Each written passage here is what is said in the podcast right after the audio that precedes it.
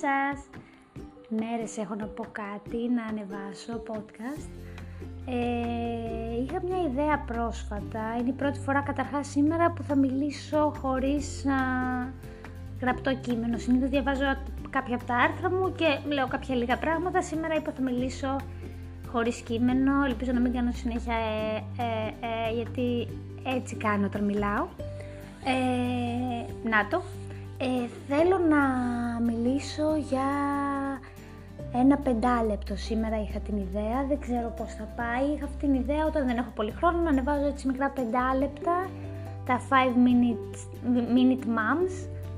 Ε, δεν ξέρω πώς θα πάει, ε, επειδή θέλ, πολύ θέλετε να ακούτε μικρότερης διάρκειας, είπα να κάνω μια δοκιμή σήμερα, να δούμε τι θα γίνει με αυτό αυτό που σκεφτόμουν είναι να μιλήσω σήμερα σε αυτό το πεντάλεπτο για την βοήθεια. Για τη βοήθεια που ζητάμε εμείς οι μαμάδες ή μάλλον που δεν ζητάμε εμείς οι μαμάδες. Όταν γεννάμε, ε, αναλαμβάνουμε εξ ολοκλήρου το μικρό ε, και δεν ζητάμε βοήθεια. Ε, εγώ όταν γέννησα το στα πρώτα εντάξει ήμουν κάπως καλύτερη, όταν γέννησα το τρίτο μου παιδί, κάπως μου είχε κολλήσει ότι όποιος, α, όποιον βάλω να με βοηθήσει είναι, μπορεί να μου πει ας μην έκανες τρίτο, τώρα έχω κουραστεί ήδη, ξέρω εγώ, ε, σκεφτόμουν έτσι ενοχικά ότι κάποιος θα μου πει ε, κουράστηκα ήδη με τα άλλα δύο, π.χ. η μαμά μου που μου τα κρατούσε και για κάποιο λόγο είχα κολλήσει πάνω στο παιδί γιατί θεωρούσα ότι δεν πρέπει να ζητήσω βοήθεια. Επίσης, όταν κάνω δουλειά στο σπίτι. Όταν κάνω δουλειά στο σπίτι μπορεί να κάθομαι, να πηγαίνω έρχομαι όλη την ώρα, να αλλάζω δωμάτιο, να κάνω δουλειές, να πλένω πιάτα, να αλλάζω σεντόνια, να διαβάζω τα παιδιά ταυτόχρονα, να μαγειρεύω. Και ενώ μπορώ να πω Γιώργο έρχεσαι λίγο να με βοηθήσεις και είναι σίγουρο ότι θα έρθει, πραγματικά 100% σίγουρο, μπορεί να μην πω τίποτα.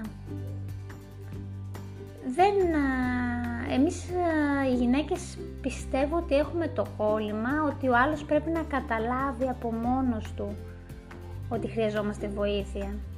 Έχω ακούσει δηλαδή οι γυναίκες να πηγαίνουν έρχονται μέσα στο σπίτι να κάνουν όλες τις δουλειές και να έχουν αυτό το ύφος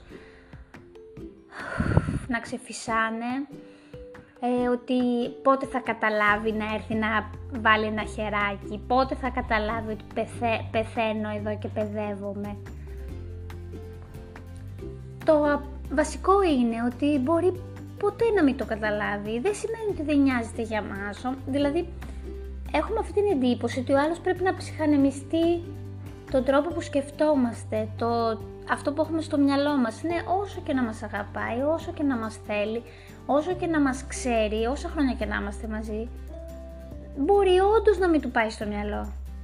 Καλά, το να μην ενδιαφέρεται στα αλήθεια αυτό είναι άλλο θέμα, δεν θα το συζητήσω, αλλά στις περισσότερες φορές όντως ενδιαφέρεται, όντως θα πει ναι αμέσως, αλλά δεν του πάει στο μυαλό.